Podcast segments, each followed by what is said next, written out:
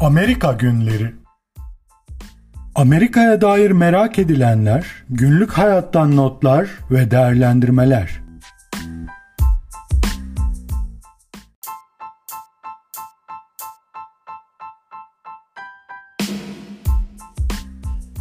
Merhaba sevgili dinleyenler, Amerika Günleri Podcast'in yeni bir bölümüne daha hoş geldiniz.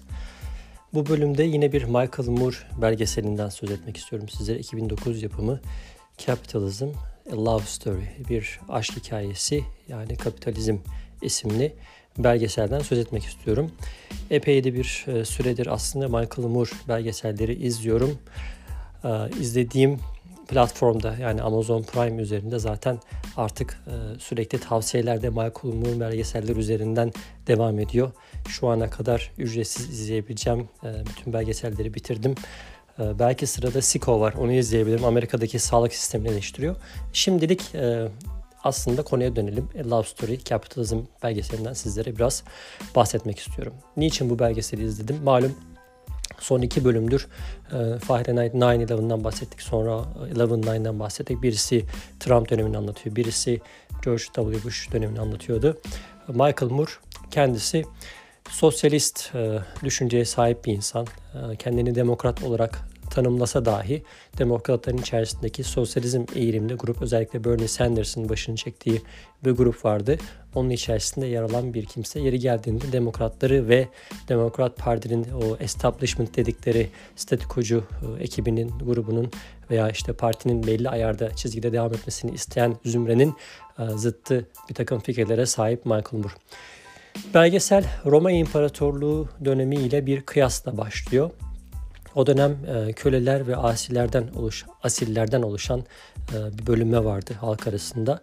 Şu anda da adeta ona benzer bir bölünme var gibisinden bir giriş yapıyor Michael Moore.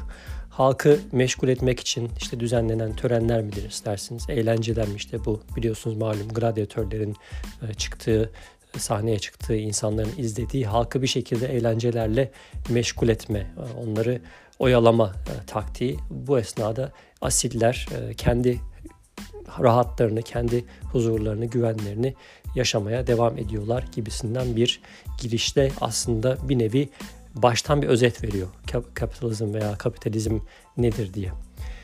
Kapitalizm nedir sorusuna uzmanlardan cevap almaya çalışmış. Tanımlar olarak birkaç tanım var. Mesela özetle free enterprise, competition gibi kavramlar öne çıkıyor. Yani insanların özgürce bir şekilde girişimde bulunabilmesi, rekabet ortamının olması, işini iyi yapanın daha çok kazandığı bir sistem kapitalizm.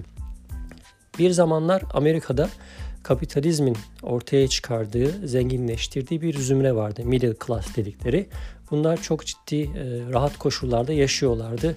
American Dream dedikleri işte ev sahibi olma, araba sahibi olma, onun dışında işte suburblerde yaşama, ki bu dönemde tabii yine bir aslında ayrımcılık vardı o dönemde. Yine siyah Amerikalılar bu haklardan mahrumlardı. Onlar daha çok şehir içerisine, gettolara sıkışmış vaziyette bir nevi aslında e, maddi zorluklar yaşıyorlardı. Yine beyaz Amerikalılar daha çok bu dönemde middle class dediği suburblerde yaşayan, biraz daha şehrin dış kısımlarında yaşayan, e, bahçeli evlerde yaşayan bir zümre vardı. Tabii bu o, American Dream yavaş yavaş bozulmaya başladı. Bu bozulma döneminin Ronald Reagan ile başladığını söylüyor ki Ronald Reagan da aslında kendisi sinema kökenli bir sanatçı, daha sonradan başkan olarak.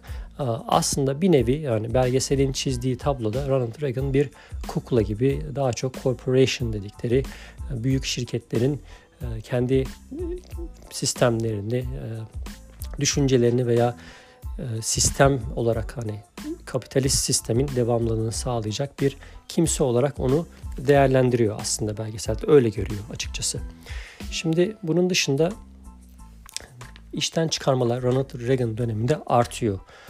Fakat buna ters orantı olacak bir şekilde karlılık artıyor. Yani şirketler işten çıkararak, yani iş gücünü azaltarak veya insanların ekmeğiyle oynayarak aslında karlılıklarını artırma amacı gidiyorlar. Yani burada insanları o Roma İmparatorluğu dönemindeki gibi bir nevi köleymiş gibi, hani çalışmaya mahkum insanlarmış gibi görüp, eğer çalışmazlarsa veya e, karlılıklarına bu insanlar e, zarar veriyorlarsa çok e, gözünün yaşına bakmadan insanları işten çıkartıp sadece şirketin devamı veya karlılığın devamı veya üst yönetimin e, zenginliğini sürdürmesi noktasında e, hala daha o düşünce yapısını sürdürmeye çalışıyorlar.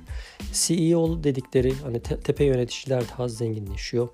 Republican Parti'den olduğu için işte onların hep şirketlerin karlılığını ön planda tuttuğunu iddia ediyor Michael Moore. Yani Republican dönemlerinde demokratlara kıyasla daha çok bu nevi şirketler, bu nevi kuruluşlar daha çok kayırılıyor gibi bir yorum yapıyor. Reagan'ın mesela yanındaki en önemli adam Merrill Lynch diye bir şirketin, finans şirketinin başındaki adam. Hani hemen yanındaki adam ki pek çok zaman hatta televizyon ekranlarına bile yansıyor. Ronald Reagan'a halkın karşısına çıktığında veya bir takım politikaları açıklayacağı zaman neler söyleyeceğine varana kadar yönlendiren bir insan.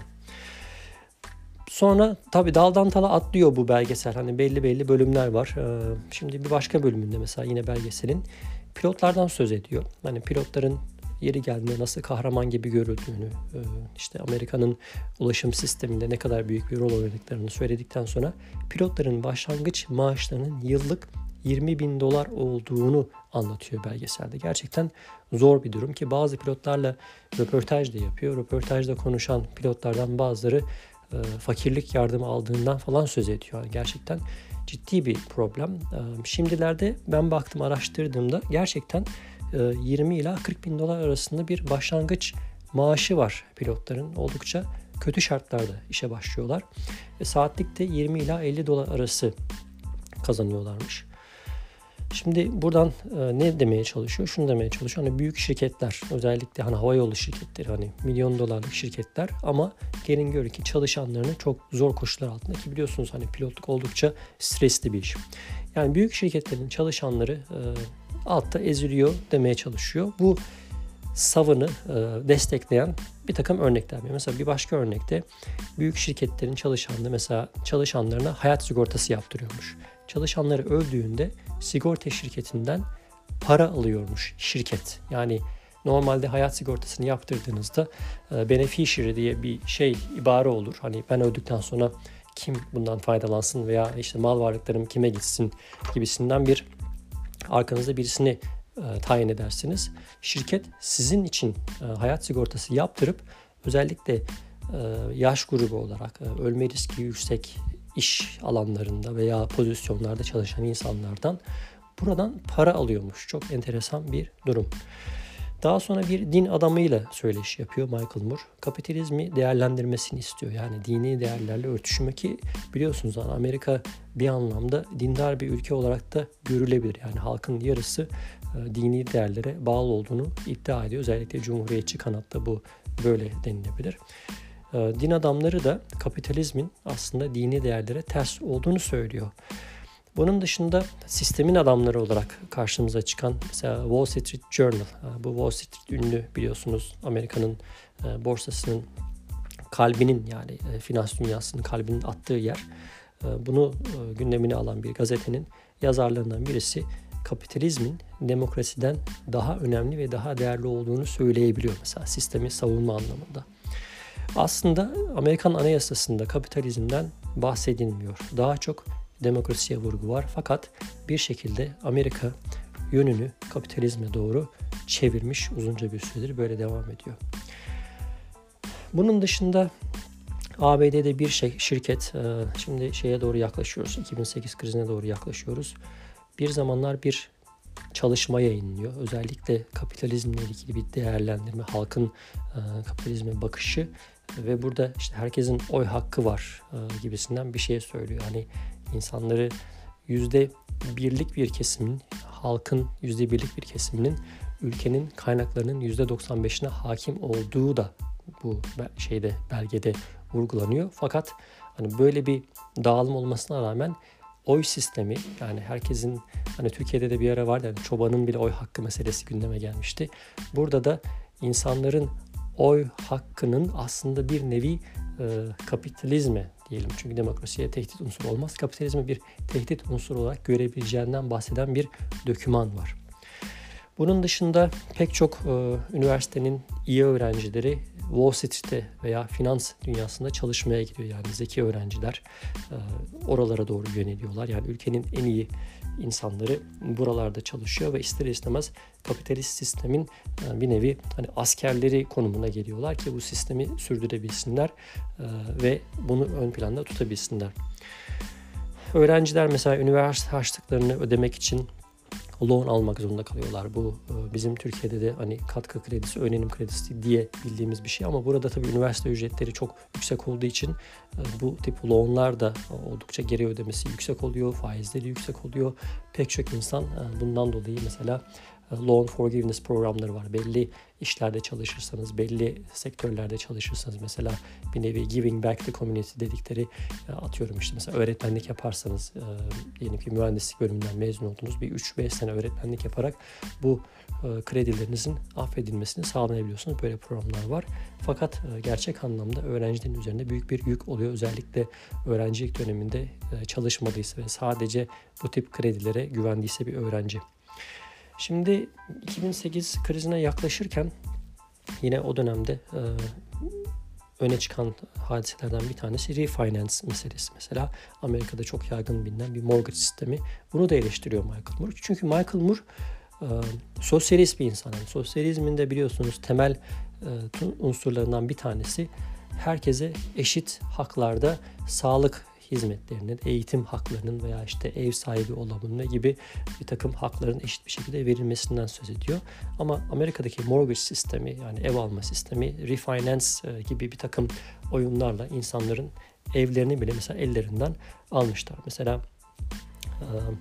insanlar diyelim ki otuz yıllık bir mortgage'e giriyorlar. Ödemeleri düşük. Sonra refinance yapın. İşte gelin size çok uygun oranlarla. Refinance şu anlama geliyor.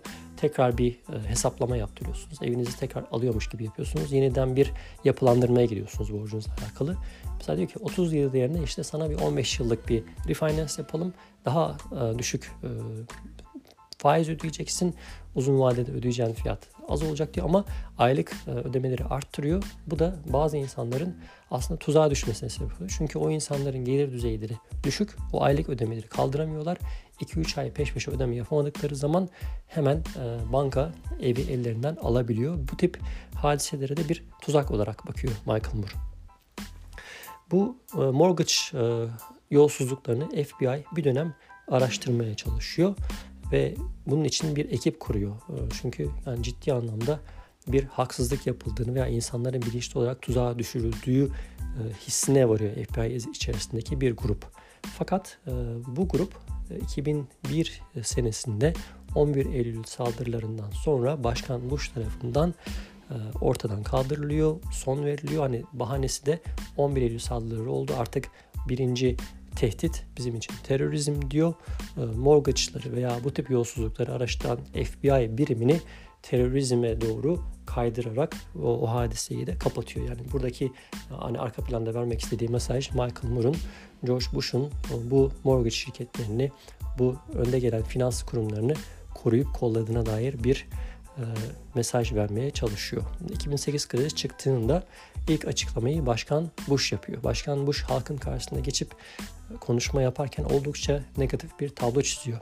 İnsanların başına gelebilecek her türlü olumsuz hadiseyi sıralıyor. Evinizi kaybedebilirsiniz, college loanlarınızı ödemeyebilirsiniz, onun dışında kiranızı ödeyemeyebilirsiniz, arabanızı, taksitlerini ödeyemeyebilirsiniz, işinizi kaybedebilirsiniz falan gibi böyle bir çok karamsar bir tablo çiziyor ve bu çizdiği tablo zaten hani kırılgan olan finans sisteminin doğrudan bir an önce çökmesini hızlandırıyor. Yani birazdan birkaç örnek daha vereceğim bununla alakalı. Adeta iki bin sekiz krizini e, sanki Başkan Bush ve ekibi hazırlamış, e, bankalarla anlaşılmış. Bu kriz çıkacak, çıkartalım veya çıktıktan sonra şöyle bir e, uygulama veya anlaşmaya gidelim diye bir sanki e, arka planda bir plan kurulmuş gibi bir şey söylemeye çalışıyor Michael. Kim, bu kimin içerisinde mesela Nancy Pelosi şu anki mesela sözcü. O zaman da aynı zamanda kendisi sözcü. O dönemde de mesela Nancy Pelosi'nin bile bu önde gelen finans kuruluşlarıyla masaya oturduğu, anlaşmalar yaptığı e, gündeme geliyor ki tamamen bu anlaşmalar e, Bank of America gibi, Citibank gibi böyle önde gelen finans kurumlarının bu e, krizi çok rahat atlatmaları için onları rahatlatacak türden yapılan anlaşma. Onlara böyle bir para pompalanıyor. Yani e, halk aslında burada zorluğu yaşayan üzümlü oluyor. Altta onlar eziliyorlar. Evleri ellerinden alınıyor veya işlerinden alıyorlar veya e, maaşlarını alamıyorlar ama bir taraftan e, yapılan anlaşmalarla bu büyük finans kurumlarına adeta bir e, yaşam öpücüğü mü diyorlar, hani e, tekrar dünyaya geri dönmesi için onlara bir şans veriliyor. Ve yani demokrat ya da cumhuriyetçi olması fark etmiyor. Hatta kongrede e, bu anlaşmaya karşıya çıkan bir takım milletvekilleri var. Genelde Demokrat Parti üzerinden e, bunlar muhalefetlerini dile getiriyorlar. Ve enteresan bir şekilde bu bir nevi oylamaya gidiyor ve bu oylamada insanlar, herkes bir şekilde kendi milletvekillerini, reprezentatiflerini arayarak bu planın kabul edilmemesi için baskı yapıyorlar. Yani halk bu anlamda aslında o hani az önce bahsettiğimiz bir şirketin raporunda bir insan bir oy demek diye bahsettiği yerde geçen şeyi gerçekleştiriyor. O, o gücünü kullanabiliyor ve bu plan aslında e, reddediliyor. Fakat allem edip kallem edip bir şekilde arka planda tekrar demokratlarla, işte cumhuriyetçilerle bir araya gelerek e, hızlı bir şekilde bu sefer kimselere haber vermeden bu yasayı aslında e, meclisten geçirmeyi de başarılı. Arkasından zaten Obama dönemi geliyor falan filan diye böyle devam ediyor. Evet. Bu şekilde özetleyebileceğim bir belgesel. E, netice itibariyle Michael Moore kapitalizmin aslında oldukça e, insanları veya insanı değersiz kılan, e, köleleştiren, başta Roma İmparatorluğu örneğinde verdiği gibi sosyalizm gibi bir sistem aslında e, özellikle Avrupa ülkelerinden örnek verdiğinde insanların eşit haklara sahip olması, ücretsiz eğitim, e, onun dışında sağlık hizmetlerinden faydalanması gibi şeyleri ön plana çıkar, daha insani olduğunu vurgulamaya çalışıyor. Tabii Michael Moore e, eleştirel bir yönetmen, e, her şeyi eleştiren bir insan. Fakat e, ortaya çizdiği tablo gerçekten Amerika'nın aslında acımasız bir yüzünü de ister istemez e, gözler önünde seriyor diyebiliriz. Evet, e, ne yaptık? Michael Moore'un Capitalism: A Love Story isimli belgeselini sizlerle paylaşmış oldum.